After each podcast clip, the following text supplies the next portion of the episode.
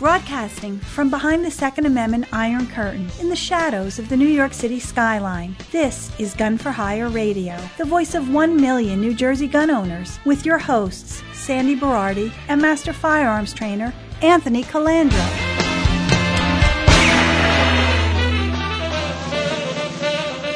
Live from the land that freedom forgot, the most listened to Second Amendment broadcast in the nation. Welcome to it. Well, in our series, our Bruen series, uh, we have a 2A freedom fighter attorney extraordinaire, Dan Schmutter, on the show today. And uh, he's going to be giving us his thoughts and opinions and uh, tactical uh, moves on what's going on with this uh, upcoming New York State Rifle and Pistol Association case versus uh, Bruen that we're all waiting with bated breath. We have about three weeks. If you're listening to the show, we have three weeks or less to go before the opinion comes out. So without further ado, Dan Schmutter. Hey guys, great to be back. It's been a while. It has. Oh my God! Yeah, uh, COVID killed us. COVID. killed So It's true. COVID But you- killed but us. It almost but you've, ri- me, but you've yeah. risen like a phoenix from Yes, the dead. yes, yes. Dusty, dusty, but we're here. Yes. So, so Dan, you know, everybody, uh, I talked about this last week and the week before. Everybody's like, I want to come in. I want to qualify. I want to take an NRA class so that the day the Supreme Court ruling comes down, I can strap on my, uh, Desert Eagle on my ankle and my uh, North American Arms 22 Magnum in my shirt pocket and start walking around the streets. And we're telling people that's not what's going to happen. I want to hear the good, the bad, and the ugly for you, from you. You're getting the entire show except for our sponsor breaks and uh, a little class stuff at the end because this is so important. And everybody listening, listen to the show, uh, support those who support you. Dan, what law firm are you with? Hartman and Winnicki in Ridgewood, New Jersey. So please, if you need if you need any counsel, look up Dan. He does a lot for the 2A community, and he does a lot of volunteer work for the 2A community. But so Dan now is going to give us the good, the bad, the ugly, his opinions, and, and what he thinks is going to happen, and what we need to do. So without further ado, Mr. Schmutter, please. Thanks, Anthony. Hey, you, you know, you're, you're, you. you're exactly right, by the way, that it isn't going to be that easy. It's not. It's not going to go that way. You know, where suddenly the day after the Supreme Court decides uh, New York State Rifle and Pistol Association versus Bruen, everybody the next day gets to go strap on their their uh, concealed carry pistol. Um, so, and, and by the way, this is this is just very exciting. What's going on? Uh, this case, as you know, and as everybody listening knows, has generated enormous um, excitement uh, and uh, anticipation, um, and uh, we do expect to see it. You know, obviously, it's going to come out in the next few weeks, probably the last day, but you never know. Um, but you know, Heller and McDonald both came out on the last day of opinions, um, and the reason you know these things tend to come out late in the term, you know, uh, towards the end or at the end, is because they're controversial, and so we expect to see a variety of opinions. You know, regardless of which way it comes out, we expect to see a variety of opinions. There will, of course, be a majority opinion, but there will be at least one dissenting opinion, probably more than one, and there might even be some concurring opinions. Um, you know, who, who knows? And so, um, uh, the the getting these opinions finalized takes time. They get written, they get circulated, they get rewritten, they get amended. Uh, some of the justices will join an opinion, will not join an opinion, will defect and decide that they don't like that opinion, so they're going to join a different opinion or, or whatever. That process is very time consuming and that takes a while. They circulate these things, they read them, they look at them, they comment. And so that's why the controversial opinions tend to come out late because it just it's just a time consuming process.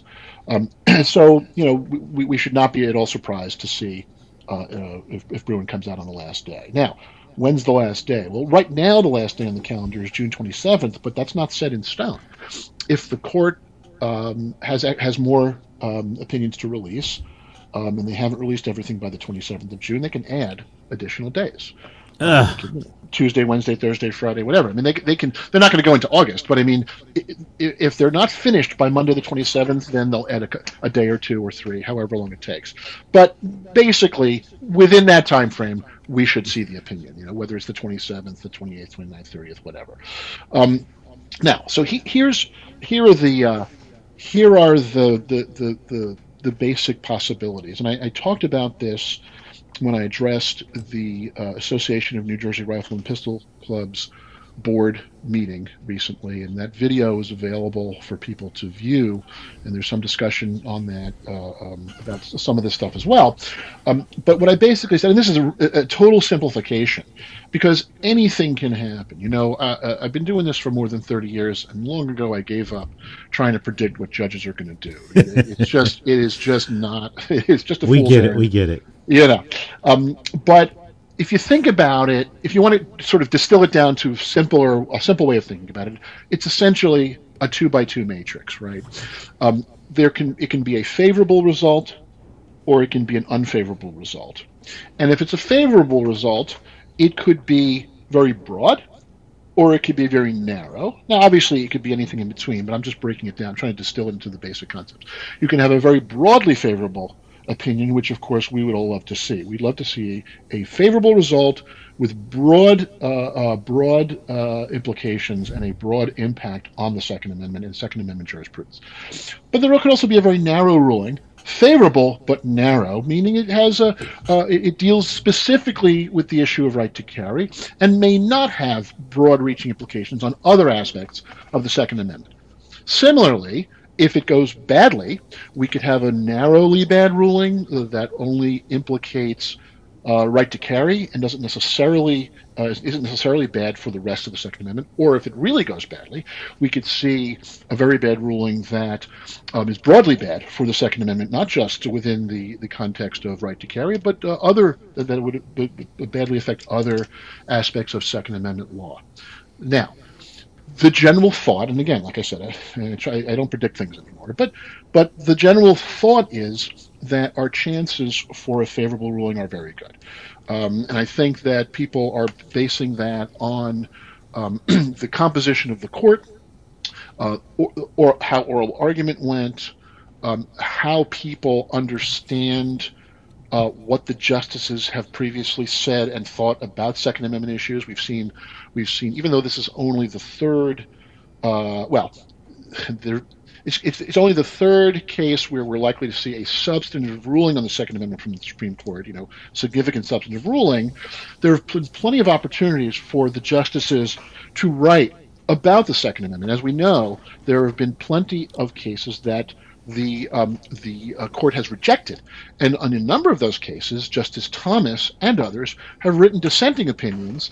Uh, um, um, suggesting that the court should have taken these cases and should have decided them a certain way. So, so even from a dissenting opinion, you can get a sense of how a justice thinks about these issues.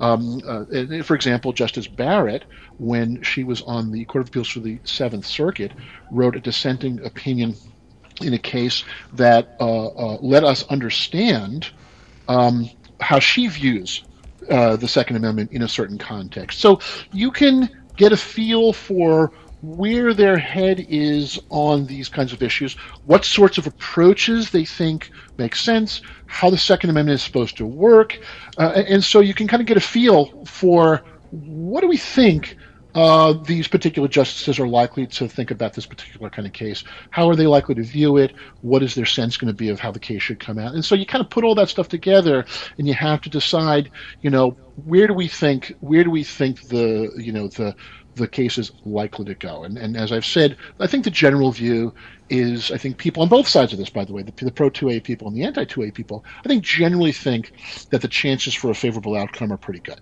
So th- that's that's where I think the excitement comes from because I think that uh, people are generally you know thinking that this is likely to be favorable. Now, let's so let's assume, so this discussion I think we'll, we'll, we'll proceed from the idea that we that that we're assuming we're a favorable outcome in the Bruen case. You know, I'm not going to. I mean, unless you want me to address you know some of the other stuff, I'm going to I'm going to not sort of discuss well what happens if things go badly. I'm just going to assume for the purpose of this conversation that things go well in Bruen and we see a favorable opinion. You know, what what what does that mean? and you know, it means a few things. So, so the one thing we know for sure is that, and this is you know talking about New Jersey, for example, the one thing we know for sure is that this case does not directly implicate New Jersey because New Jersey is not a party to the case. This is a case specifically about New York and New York law, and so when the case is decided, and if it's decided favorably to the petitioners, um, only New York law will be directly affected by the decision. If the court rules that New York's need requirement for their carry permit regulations uh, is unconstitutional, that will only immediately make New York's need requirement unenforceable. It will not uh, automatically make any other state's need requirement unenforceable. So, for folks in New Jersey who are anticipating this decision, and they should be anticipating this decision, uh, people have to understand that the day after Bruen is decided, if it's decided favorably, that doesn't mean New Jersey law, that anything automatically happens to New Jersey law. New Jersey law, the day after Bruen, will remain unchanged. Now, how do we. Now, that doesn't mean that the Bruen decision is irrelevant to New Jersey law because if the decision is broad enough that is, if the case is decided in a way that we think it's likely to be decided, the thought is that what's probably going to happen is that the ruling will be such that not just New York law will be implicated, but any law similar to how New York law is will also be indirectly implicated. And so, you know, the thought is that the court, court is probably going to say something along the lines of you can't impose a need requirement in order to be able to carry a handgun for self-defense. And, bec- and because because New York's need rule is so similar to New Jersey's need rule. Um, in New York, they call it one thing. In New Jersey, they call it justifiable need. Each state calls it something different, but but they're very similar from state to state. You know, all the states that have this need requirement, it's very very similar. So the thought is that it's most likely the case that if the court rules against New York on its need law, though that ruling will also have uh, uh, uh, will also implicate New Jersey's justifiable need rule. So then the question becomes, how do we bring that to New Jersey? Well, um, a couple of reasons, a couple of ways. I mean, number one, there's litigation. I mean, we have, uh, when I say we, uh, ANJRPC has a case called Mazahreh, which is sitting in the district court of the federal court of the District of New Jersey, um, and it's waiting, awaiting the outcome of Bruen. We started the case last year, and the case is now essentially stayed, waiting for Bruen to be decided. Once Bruen is decided, and if it's decided favorably, we are ready to to bring the Mazahreh case back online and advance the claim uh, against the state of New Jersey incorporating this the ruling from Bruen. So the case, the Mazahreh case, becomes a case that can use the Bruen decision to say, okay, the Supreme Court has ruled that New York's need requirement is unconstitutional. The, the, effectively, the court ruled that all need requirements are unconstitutional. Therefore, the New Jersey rule has to fall as well. Um, and and so we're prepared to do that. I mean, we we've been you know we've been wargaming this for quite a while now because um, we've had to think about um, what is the Supreme Court likely to do? Uh, what could the, what could the opinion look like? What are the different scenarios? You know, if it comes out our way, what would that what, what might that look like? Um, and so we've been preparing for a variety of different scenarios, and we've also been preparing for how the state of New Jersey will react to a decision in Bruen that goes our way. Uh, how the state of New Jersey reacts makes an enormous difference because there's a lot of different things that could happen. Um, state of New Jersey could do nothing and simply say, okay, sue us, in which case we're prepared to do that. We've already done it. The Mazahreh case is ready to, uh, to, to, come back online, and if necessary, we're prepared to, to do that. Um, but there's a lot of other things that can happen, and uh, what's important is to understand that you know the, the, the, the, the New Jersey government is not a uniform, unified you know blob there are different components of the government that that are uh, that are affected or will be affected differently by a favorable ruling in Bruen. Think now, and one of the most important ways to understand this is to understand the unusual procedure that we have here in New Jersey for obtaining a permit to carry. Uh, in New Jersey, we have a two tiered process. You start with the chief of police, But then you end up with a Superior Court judge. The Superior Court judge is the ultimate issuing authority. And the way that works is that the Superior Court judge is not a judicial officer in that context. We normally think of judges as judges. They are judicial, they serve a judicial function, they are involved in the resolution of controversies and cases. Uh, you have litigants before the court, and there's one side and then there's the other side, and the judge is the neutral the neutral judicial officer that presides over the, the resolution of a dispute. That's what courts do. But in the context of the carry permit statute, judges are not judicial officers. They are administrative officials. Um, they are no different than, let's say, the state police in that regard when it comes to, you know, or, or the chief of police. Um, you know, the, as you know, the chief of police issues FID cards and permits to purchase a handgun. Uh, the in the context of a carry permit, the, uh, the judge serves that exact same function. And and we know, for example, from the 1971 case, uh, Siccardi versus State, the the when the carry permit law was first challenged, the Supreme Court basically said, you know, this is not a judicial function. This is an administrative function, and the legislature can't couldn't make us do this if we didn't want to. You know, it's a separation of powers thing. The legislature can't make the judiciary do certain things, um, and so and vice versa. And so the legislature can't just decide to turn judges into administrative officials. That's not that's that's that would be a violation of the separation of powers. But what the Supreme Court of New Jersey said was, look, you can't make us do this, but we're going to do it because we think that it's important for us to do this and we think we know what we're doing. We think we can do this well. And so we're going to take, we're going to agree to take it on ourselves to be the issuing authority for this. But that doesn't change the fact that these judges are operating in an administrative capacity. What does that mean? It means that they have the same exposure, the same legal liability that any other administrative official has if they do something unlawful. So, for the same, in the same way that you could sue, uh, you know, some executive department, the the the the, DEP or the Turnpike Authority or the state police, if they violate your constitutional rights, the judges who issue permits are have the same status. They're also subject to personal liability if they uh, viol- if they violate someone's civil rights um, in a way that that that satisfies the rules associated with how you how you can get damages against a, a government official for a violation of constitutional rights. There are various hurdles that you have to uh, satisfy. But here's the upshot of it: if you're a superior court judge, and, and I think people understand, each vicinage, each county has one essentially gun judge. That is, each county has one judge that all of the permit cases go to. Yep. If you're if you're go ahead, I'm sorry. I said, yeah, that's correct. Right. So if you're the gun judge in a particular county, right, the the the, the first application, the first carry permit application that comes to you after Bruen where you know in a situation where the Supreme Court Supreme Court has stricken the need requirement in Bruen you've got a real decision to make. You're now an administrative official who has to decide can I enforce justifiable need? This person has made an application to me, and now I've got a quandary. I know that the Supreme Court has ruled that need is unconstitutional. am I authorized? Am I lawfully authorized to enforce that? And if I do enforce it, do I open myself up to damages? Under the civil under the federal civil rights statute. That's a real problem.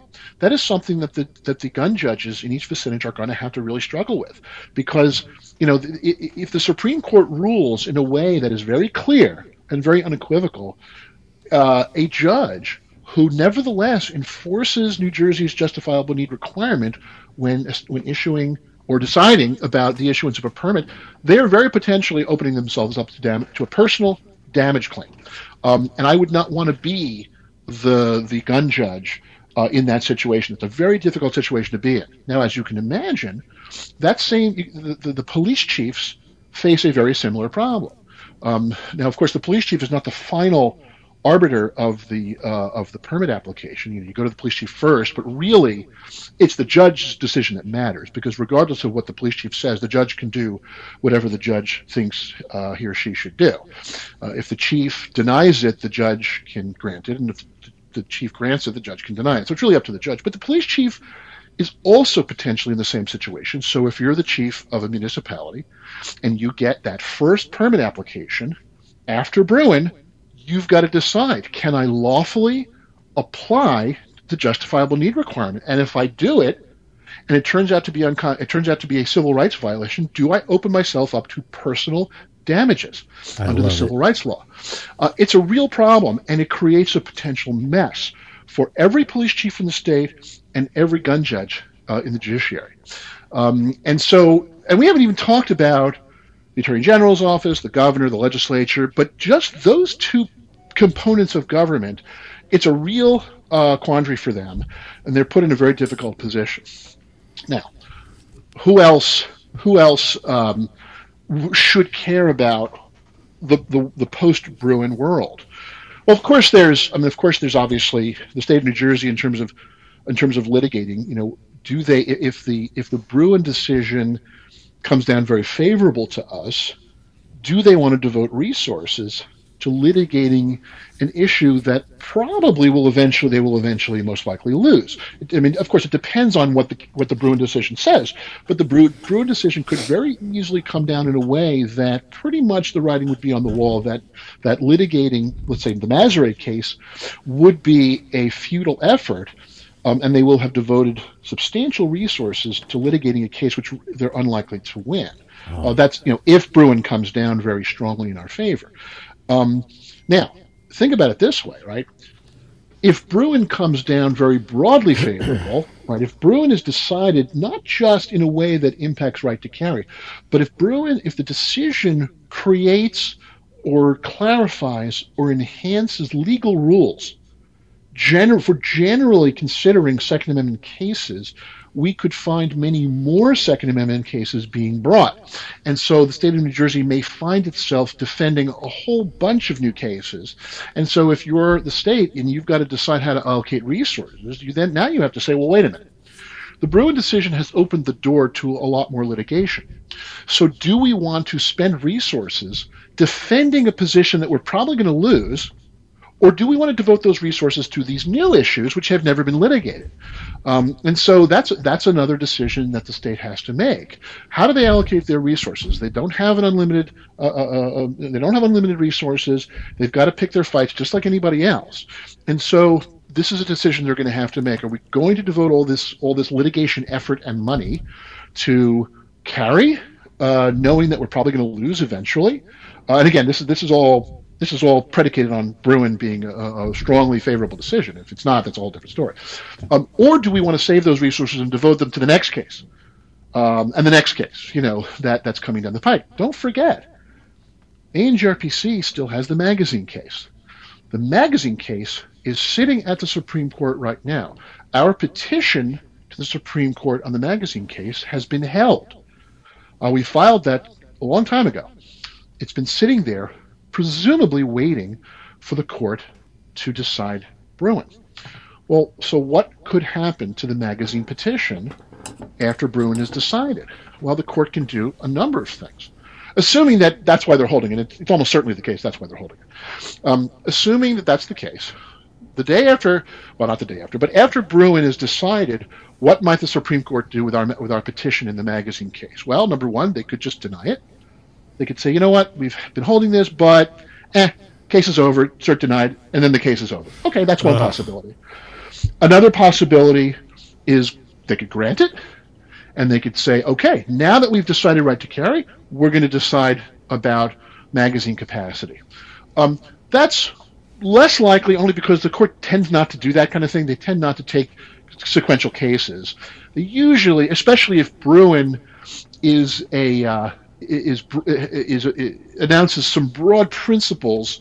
What they pro- would, would want to do more likely is they'd want to see how Bruen percolates through the courts, the lower courts. In other words, it's basically look, we've announced these new rules. Let's see how that plays out in other cases.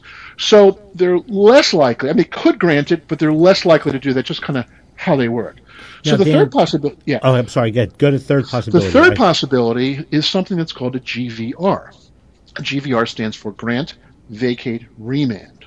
Uh, and what they're basically doing is they're saying, okay, We've announced a bunch of new rules for how to deal with these cases. So we're going to grant the petition. We're going to vacate the decision below. I'm going to send it back to do it over. It's basically a do over. It's like, look, you did it wrong. Here's the new rules. Now decide this case again under the new rules. Um, and uh, which is essentially what happened in the Caetano case. Um, and so they're not deciding on the merits. They're saying, you, got it wrong. Here are the rules that you're supposed to follow. Do it again. And, and, and, if it comes back, it comes back. But we're not deciding it now. We're just sending it back. That's, that is probably uh, a pretty good probability. Again, who knows? They could do anything. But a, a GVR in the magazine case would be a really good result because it gives us another shot at the magazine law but under hopefully much more favorable rules uh, that govern Second Amendment jurisprudence. Um, and if that's the case, that's another example of a case that the state of New Jersey is going to have to litigate. So it's not just new cases that they might have, be faced with where they have to decide how to allocate their resources. The magazine case may be coming right back, in which case they have to decide, well, we're going to, are we going to litigate the magazine case? Are we going to litigate right to carry? Are we going to litigate new cases? How are we going to allocate our resources? So a, a favorable a very favorable ruling in Bruen really poses that question to New Jersey how they're going to litigate these various cases, and they may reasonably decide it's not a good strategy to devote our resources to a case that we're probably going to lose eventually when we've got a lot of other stuff we want to fight, that kind of thing. So that's a decision the state of New Jersey has to make as well. Um, and they could they could decide that fight is no longer worth it. We have better uses for our resources to fight other fights. You, you were going to ask a question, Anthony. I'm sorry. Well, I, I think New Jersey is going to go down kicking and screaming, and they're going to fight it even if they know they're going to lose because their tactic will be delay until all the Second Amendment advocates are either dead or have moved out of the state. Oh, look, that, that's certainly a possibility. I mean, I, I, would I would not be surprised if that's the way they went. Um, but you know, one of the one of one reason I want to talk about this is to show why it doesn't have to go that way. Um, for example, I, mean, I think this is really important. The it's actually interesting because for New Jersey to essentially implement or recognize the Bruen decision, if it goes, you know, if it goes our way, there's almost nothing they have to do. All the state of New Jersey has to do is not enforce justifiable need. Yeah. Um, because the whole the whole rest of the permitting system remains in place. As you know, there's a very um, rigorous, well-developed process, a well-known process for obtaining a carry permit. Uh, it involves there's a training requirement, there is a background check, there are forms, there is an investigation, there's a whole process. Um, there's procedures in front of the court, there are procedures in front of the police chief. So this is a well-known process that is already established. The only thing that really has to happen if Bruen goes our way is that they stop enforcing justifiable need. Everything else can remain the same. So this is very much unlike other situations, like, for example, um, uh, Illinois in Moore versus Madigan. Illinois had no carry process at all. Illinois was one of two jurisdictions at the time, Illinois and the District of Columbia, that prohibited all carry. And so Illinois didn't even have a permitting system in place. And so when Illinois' complete ban on carry was rendered unconstitutional in Moore versus Madigan by the Court of Appeals for the Seventh Circuit, the court said, okay, we're going to delay the effectiveness of the ruling to give the legislature some time to come up with some sort of system that implements our ruling. Because mm-hmm. had had the court simply said, "Okay, uh, your law is unconstitutional, goodbye," you basically would have had, you know, permitless carry. Um, and although permitless carry is very popular today, back then there wasn't a lot of permitless carry. And understandably, the court could reasonably conclude, well, we don't know if the legislature wants permitless carry. Um, many states have shall issue carry laws. We're going to give the legislature some time to figure out how to implement this in a way that is constitutional. And of, as we know, what Illinois ultimately did was they passed a shall issue statute. Um, and, and that's how that went. But that's not necessary here because both New York and New Jersey, and really the other states too, have a system already in place. There is no need to stay the effectiveness of the ruling because really all that's really likely to happen is, know, assuming that, that the, the Supreme Court rules the way we think they're likely to rule, all that's really going to happen is the need requirement just drops out of the formula. Everything else remains the same. Nobody's challenging any other aspect of the process, just the obligation to prove need. So if the court says need is unconstitutional as a requirement, all that has to happen is it just drops out. Everything else stays in place. And that's true in New York, it's true in New Jersey. And so the state of New Jersey, if they wanted to implement or recognize a, a decision, that kind of a decision in Bruen, literally all they would need to do is enact or implement some process by which um, the justifiable need requirement is no longer uh, effective or operative. Uh, possibly it could be done through an attorney general opinion or guidance. Hmm. Uh, possibly it could be done through um, a, uh, a, guidance from the Administrative Office of the Courts, which is a, uh, an organ of the uh, Supreme Court of New Jersey, directing the judiciary to no longer enforce justifiable need. There's a variety of ways that that could happen relatively easy, easily. So there is there are a number of avenues where the state of New Jersey can can do this without involving the legislature at all. But you're going to have to um, hold on to those, Dan, because we've got to take a quick break. Okay. Hold that thought. Are you still fighting crime the old fashioned way?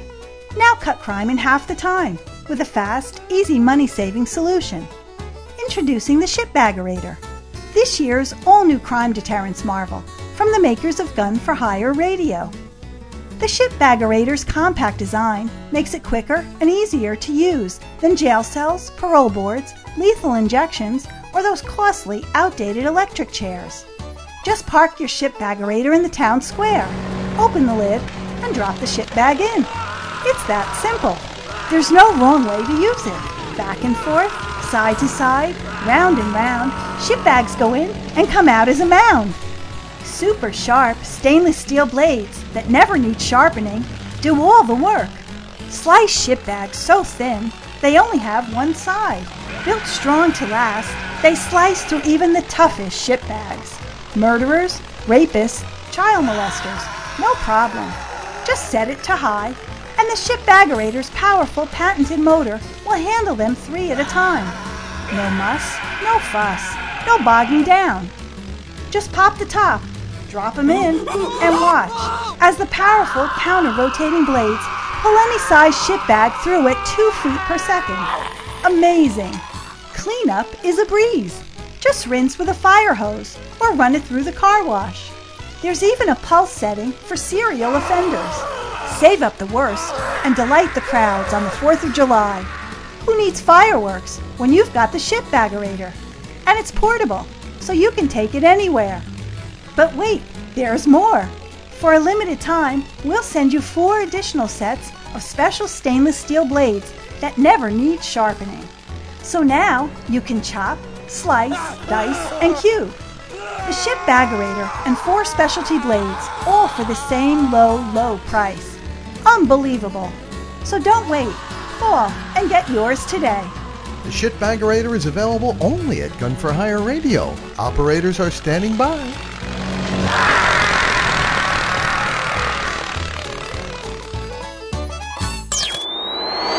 With the news, events, and political shenanigans impacting your freedom, you're listening to Gun for Hire Radio, the most listened to Second Amendment broadcast in the nation.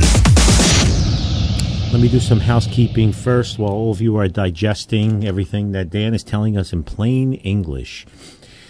Support those who support you, ladies and gentlemen. Marty's V Burger, martysvburger.com. Get 20% off if you mention Gun for Hire or Gun for Hire Radio. You can order online and you can pick up at Freakin' Vegans on Freakin' Fridays in Prospect Park, New Jersey.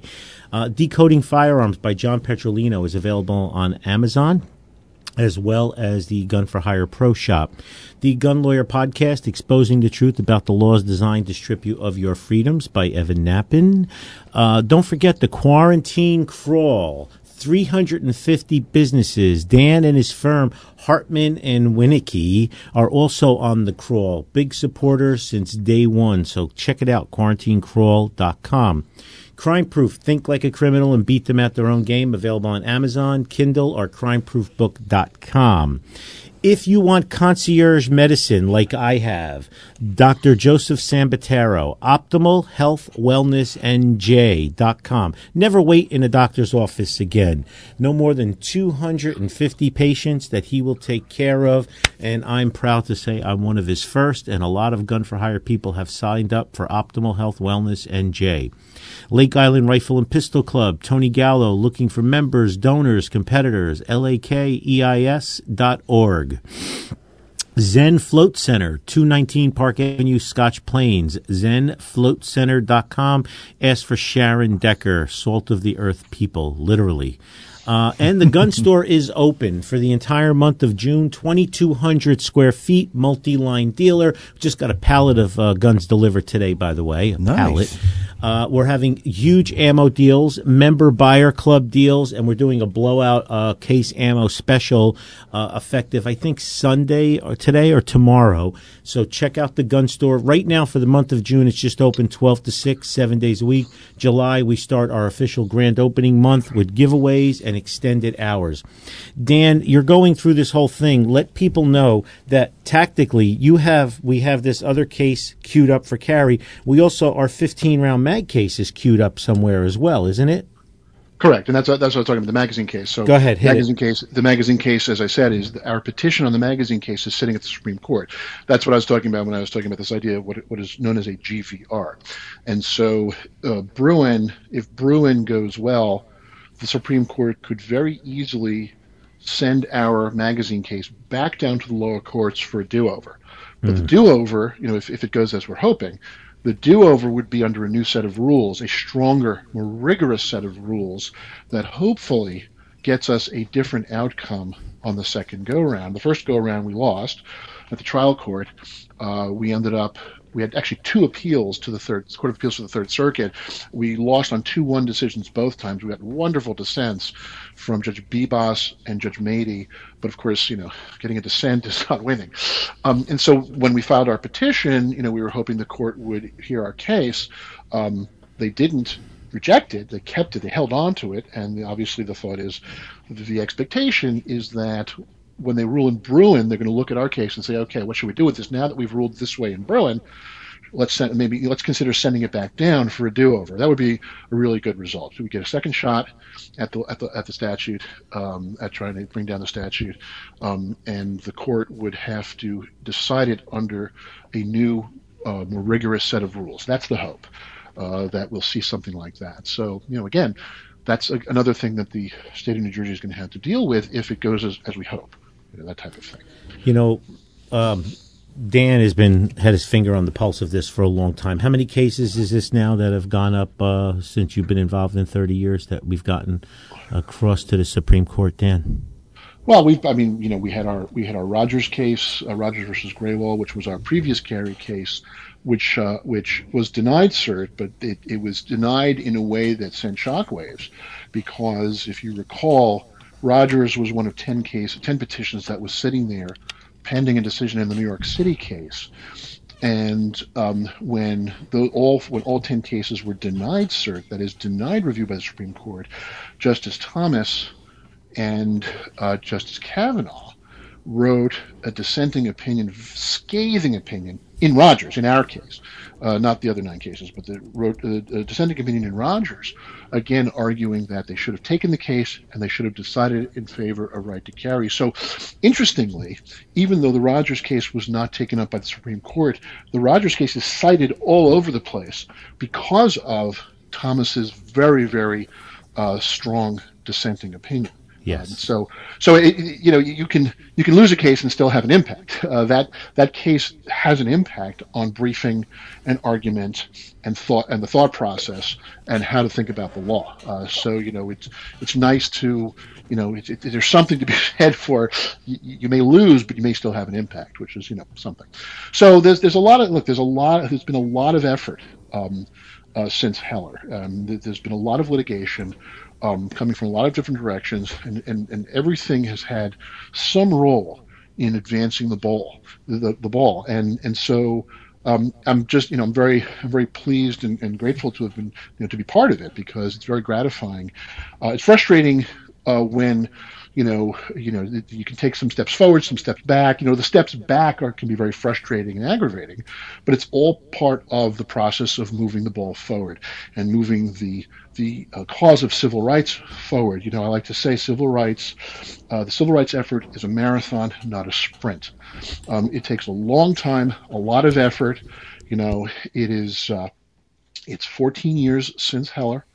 And I mean, that's actually pretty fast. We've actually made a lot of progress since Heller. In the world of civil rights, that's actually pretty fast. I know it seems very seems like a very long drawn out process to people. You know, every you know after after Heller was decided, everybody wanted to be carrying, everybody wanted you know uh, uh, uh, all the assault weapon laws to be struck down. Everybody wanted all the stuff, but it doesn't work that way. It is a slog, but you have to be dedicated. You have to never give up. You have to keep the ball moving. Every setback requires that you pick yourself up and you move forward, and you just have to be relentless. And if there's one thing I can say about the Second Amendment community, we are utterly relentless, and we will get there. And that's you know that's the way it has to be. Dan, uh, so a few weeks ago, I played a clip. Sandy played a clip of Thomas with a guttural belly laugh, which makes me hmm. feel like he's definitely going to get the the last laugh because he doesn't care if he's not allowed to hang in certain social circles or certain country clubs. And I've know previously he said, you know, it's time we stop kicking the Second Amendment can down the road. So I'm hoping in my heart of hearts that this is going to be his swan song. You know, as he, he's in his mid 70s now and he's been attacked and his wife has been attacked and uh, i'm hoping that this is our case that thomas really sets the precedent you know and fills in the blanks that um, um, scalia you know left the kind of little open with heller and mcdonald uh, how do you feel about that that's my opinion as a non-lawyer I, I think I think if Thomas is writing the opinion, I think that's great. I mean, I'd, I'd love to see that. You know, don't forget though, if Thomas is writing the opinion, we should expect lots of really good language. But you got to understand,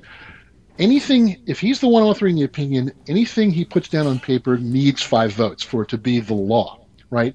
And so we see this a lot, especially in modern Supreme Court history. You know, in the last 20, 30, 40 years, we see majority opinions that are in pieces. Um, we saw this in McDonald. We see it a lot. And what happens is you may end up with um, the pieces of an opinion being the majority and other pieces not being the majority. So McDonald is a great example. So McDonald versus Chicago, as you know, was the second big Second Amendment case after it was you know, Heller was in 2008, McDonald was in 2010, and McDonald was the case that brought the Second Amendment essentially to the states um, because Heller the Keller case involved the District of Columbia, technically it only applied to federal enclaves. And so what McDonald did was it said, okay, all these rules also apply to state and local law. And that was very important because that's what you needed in order to open the floodgates for Second Amendment litigation against yes. state and local law. But a really interesting thing happened, and this is really this is not something that lay people tend to focus on. It's really kind of a law geek kind of thing, but it's actually kind of important uh, from the perspective of, of constitutional law.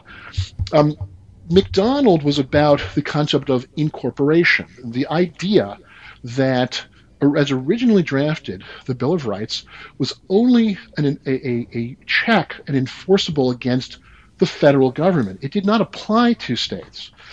The way the Bill of Rights became applicable and enforceable as against state law is through the 14th Amendment the question, and they call this concept incorporation. What basically the thought is that what the 14th Amendment did was it incorporated aspects of the Bill of Rights into the 14th Amendment, making it applicable to the states. You know, the Civil War, one of the things the Civil War did was it changed the deal. It changed the relationship of the states and the federal government. And it's and the Fourteenth Amendment. One of the things the Fourteenth Amendment did was to say, okay, states, this stuff applies to you too now. That's the New Deal. New Deal is you also can violate people's fundamental rights, and the Constitution of the United States makes that enforceable against you.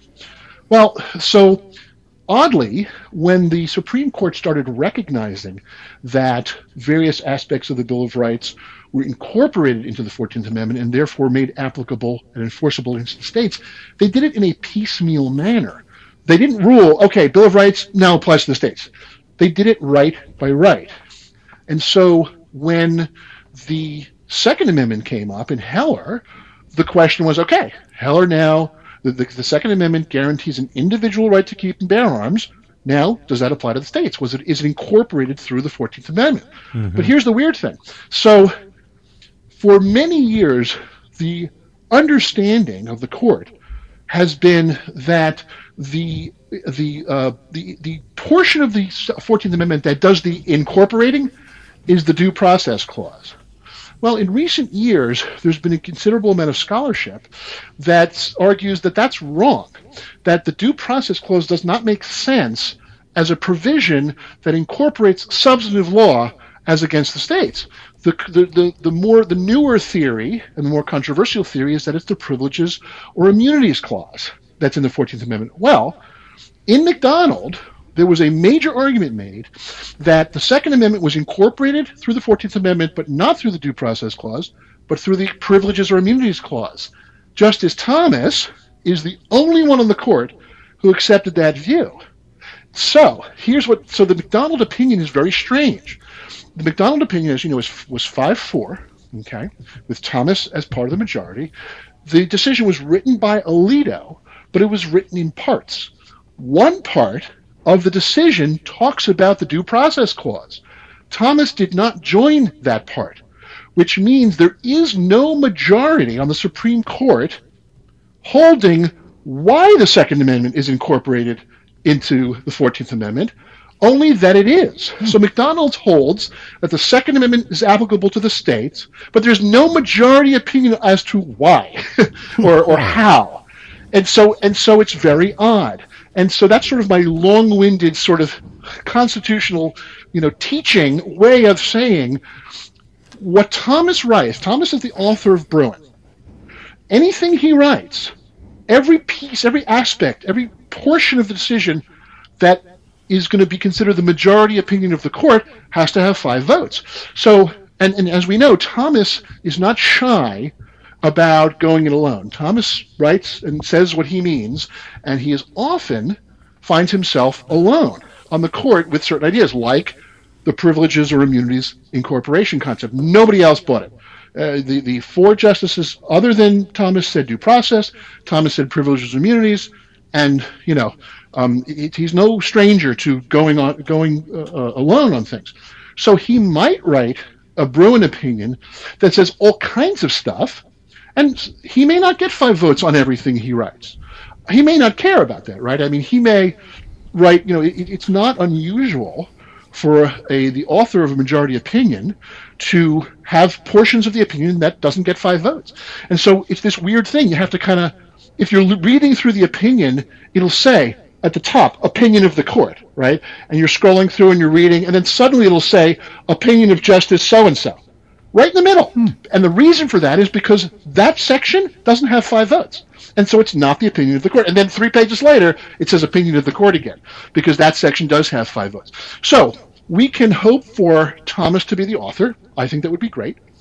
We can hope for Thomas to write really great um, principles into the opinion, but ultimately it only really counts if there are five votes for the stuff that he writes. So what we're really looking for is Tom, Thomas or whoever the author is to be writing an opinion that is persuasive enough to garner those five votes, to be the law, to be the majority opinion and the opinion of the court.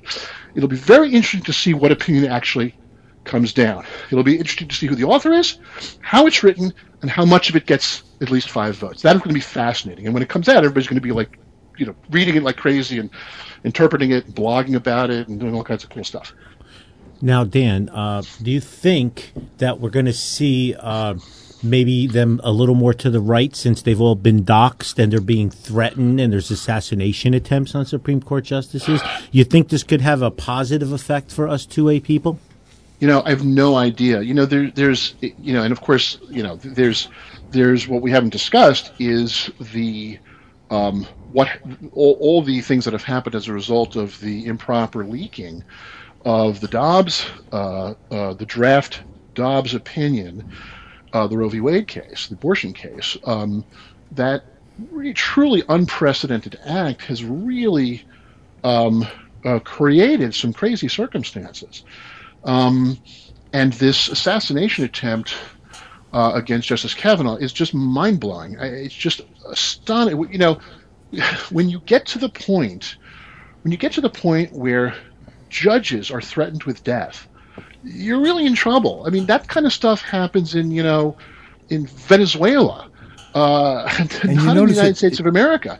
Um, judges, we, we should never be anywhere close to judges being threatened, lives being threatened. That is third world stuff. That is countries that do not have robust uh, constitutional rights, robu- a robust protection of liberty. It's a big deal. Yeah, and you always notice it never comes from the right, right? Yet we're, we're the right is always the one that uh, that the Homeland Security is targeting for yeah, the threats. We're not looking to beat up Supreme Court justices. Uh, I, I, never wanted to beat up Ruth Bader Ginsburg. She probably would have. I wanted to take her uh, zip lining, but I never threatened to beat her up. Although I don't know, she could have kicked both our asses. Yeah. So Dan, uh, another thing we, we, you know, again, the requests are out there. You want to just reiterate too, like after everything you've discussed, this can go seven thousand different ways and have seven thousand different outcomes. We keep reiterating to people. We encourage everybody to get additional training, but there is no training or non-resident carry permit or pistol qualification course that's going to put you ahead of the line when this ruling comes down to our knowledge at this moment. Would you agree with me, Dan? Yeah, I mean, we. I, I don't know that anybody can particularly prepare today for what Bruen is going, what the post-Bruen world is going to look like. Um, we we need to see what happens, and then once we see the case, uh, and we've understood it and we digested it, then we can come up with strategies for people who want to accomplish certain goals. But I mean, I'm not aware that anybody, any individuals can be do, should can or should be doing anything right now to to implement an as yet unrendered ruling. You know that we know we don't know what it's going to say. You you know. Uh, I, I'm just telling people if you're listening to the show and you're new, get your firearms ID card, get some NRA basic training, and uh, buy a firearm and get ready that way. Plus, the more we have, uh, you know, in our fraternity, the better.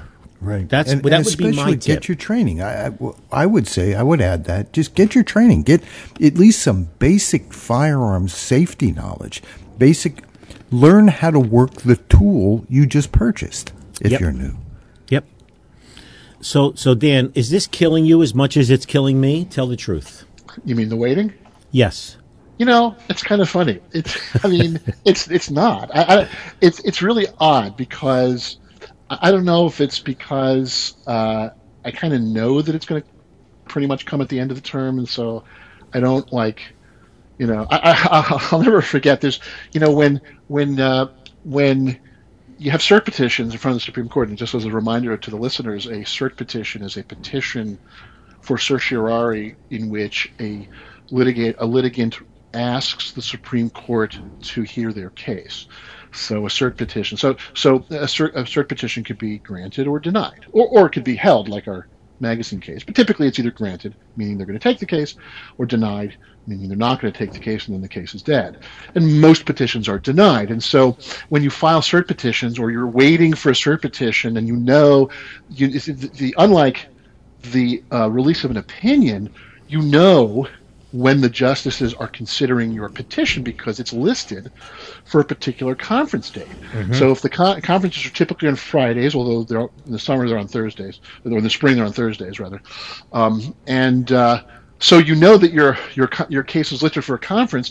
You're sitting there in front of the screen, you know, refresh, refresh, refresh, refresh, refresh, to see when the order list comes down. You know, the order list is the is the list that says that, among other things, says cert granted or cert denied. So you're sitting there like your eyes attached to the to the screen, anticipating. And it's like yes, refresh, refresh, refresh, refresh, refresh. Oh my God, it's cert denied. You know, something like that. I don't know. This is different for some reason. This I don't know when it's going to come down. Probably the last day. For some reason, I'm fairly even keeled about this. I'm not sure why. But, Uh, I'm not. I, I'm not. Not this time. You know, I've been let down so many times. I was down in Trenton when the Drake case was denied. It's just, uh, I'm just waiting impatiently for this. And you know, today is the uh, 12th, and we have basically 18 days. And then you just ruined it for me because you said they can extend into July. well, not that. like- They're not going to extend that far. I'm talking Okay. about a few days. I'm not talking about weeks. Okay. Right? So and and can add a right now, I'm just like I'm like 18 days, and then I'll get up tomorrow morning and I go 17 days. You know, so it's it's. I'm, I'm sorry. It's just to that point because I'm also Dan. I'm I'm getting it from every angle. People are asking me, you know, and I'm copying what you said and what Scott said and passing it around, and uh, because everybody is just the people that are in the know are just so excited about this, and it's it's amazing to me how many people in the gun community, I used air quotes, don't even know this is going on. Yeah, that is amazing. It, it, it, it's sad. It's sad, really. They don't. What do you mean? What carry case? I'm like, oh my god, how many guns do you own? Oh, about fourteen. Yeah, I don't even want to talk to you anymore. Bye. Yeah, it's like yeah, I- seriously. I, I, I can I can tell you as, as a matter of substance, I'm super excited to, to hear the result. But as a matter of just sort of timing and my everyday existence, for whatever reason, I've just I've just put it aside. It's not I'm not obsessing over it like you like I would imagine I might otherwise do. Um, it's going to come down. There's going to be a decision, and it could be great for us. Um, and maybe not, but there's a good. Really, we have our chances are really good, and when I read it, I'll know what it says, and then we'll go from there. I'm not sure why. I'm that's my approach, but it is. So um, yeah, mag cases there. Now there's other cases throughout the country uh, that are also going to be that are that are being held also because of this opinion coming out. Correct. Right, So, so- it's so, going to be yeah. a major groundswell. Yeah, and then there's there's a bunch of cases on, on hold. Um, there's actually some new cases that have just been recently filed. We actually have another case um, in New Jersey called Kendrick uh, that ANJRPC is participating in. Uh, that, that is a case. I think I, I think we've talked about this case in the past. It's, it's a case that I like to call a big tent case because it is a, it is a whole bunch of groups all together. It's a it is pr- primarily a Second Amendment Foundation uh, Firearms Policy Coalition case, but they've invited everybody to participate, and so. Uh, uh, CNJFO is in, ANJRPC is in, uh, you know, so, so it's, it's like a whole bunch of groups Yep. all all working together on the Kendrick case. It's kind of it's fun. I mean, it's, you don't see that too often, and it's really nice to see that. That's, That's a great example of, Yep. what happens when you when everybody gets together and are on the same page. That's the case I- that challenges New Jersey's general permitting scheme. It challenges the FID card requirement. It challenges the permit to purchase a handgun requirement. So It's a We, very uh, broad attack on New Jersey law.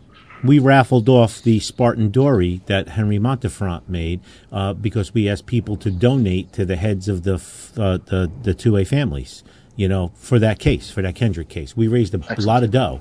Uh, every every time you donate it, you got another uh, entry into the raffle, and uh, so everybody was alerting me from all the organizations. I got seven raffles this today. I got five yesterday or whatever, and uh, people were sending copies of the receipts to Sandy and I, and then we uh, had the Dory drawing October third when we o- had the grand opening of the gun range edition. So uh, I'm aware of that case too, and it's good to see all of the two A groups coming together for a case. You're right. Most of the time, the egos don't get checked at the door, so it's nice to see uh, some solidarity. You know. So you might actually call that process finding Dory. Oh no, Uh, not another Finding one. Dory. Oh, Sorry, I, Here we go. I, I have to apologize to you for that. He's here all week long, ladies and gentlemen. Please remember to Try, tip try, your try servers. the try the veal. Try the veal. Try the veal. I love it. So, Dan, uh, I can't believe you're not lo- losing sleep over this at night. I am. Well, see, that's that, maybe that's maybe you should change your approach. No, I can't. I can't. This is Because here's the thing. Here's the Dan. here's the thing. Here's the thing. There's literally nothing we can do about it now. It's it's set in stone. We don't know what the decision is going to be, but it's pretty much set in stone. I mean, things could change, but they're not Hmm. going to change in the next three weeks. Whatever it is, it is, and we'll find out. All right, Dan. Dan Schmutter from Hartman, Winnicki, in where? Ridgewood? Ridgewood, New Jersey. Look him up, please. Dan Schmutter, 2A extraordinaire. Dan, I can't thank you enough. You will be on after the opinion, so get ready, young man. Sounds good. want- Thanks, guys. Thanks for having me on. I really appreciate it. Hey, Thank thank you so Dan, much. I want to do a little uh, housekeeping. We have tons of classes coming up. Tony Simon killed it last week. Next time he'll be here is August 11. Atenzia knife and pen class July 24th. We have our long range class. Uh, the next class is August 12th and 13th. The June 17th and 18th class sold out. Have your people call my people. Chuck Leonard is here doing full line of NRA instructor classes. Learn to become an NRA instructor or a range safety officer. Sandy, to you. Anthony, can we add someone out of the state of New Jersey to the quarantine crawl? Why not? Just have them email me and I'll take care of it. All right, can I plug them here? Yes, please. All right, I want to plug uh, uh, two young, brilliant chefs who are operating, believe it or not, of all places, out of a gas station in Columbus, North Carolina. Really, really good grub, uh, both breakfast and lunch. Uh, their little company is called Crossroads Kitchen with a K, crossroadskitchen.com. If you're driving up I 80, uh, I 26, uh, in or out of the mountains toward Asheville or toward Greenville, South Carolina, that's the place to stop. It's in the Vigo gas station in Columbus, South Carolina. Uh, both 2A supporters, great guys, great young chefs, really creative. Uh, well, uh, it looks like you've done it again. You've wasted yet another perfectly good hour listening to Gun for Hire Radio. Gun for Hire Radio is a Counterthink Media production. The music used in this broadcast is managed by Cosmo Music New York, New York. On behalf of our show host, master trainer Anthony Colandro, author of Crime Proof, Think Like a Criminal and Beat Them at Their Own Game, available wherever you get really, really good books, or you can get them at the range and you might be able to get them signed depending upon his mood. Uh, true, Aaron? Yes, thank all you all. All right. we love you guys uh, from the uh, foothills of the beautiful North Carolina mountains. Uh, we love you guys. Uh, God willing, Jesus tarries and the batteries hold out. We will see you again next week. Carolina in my mind. Carolina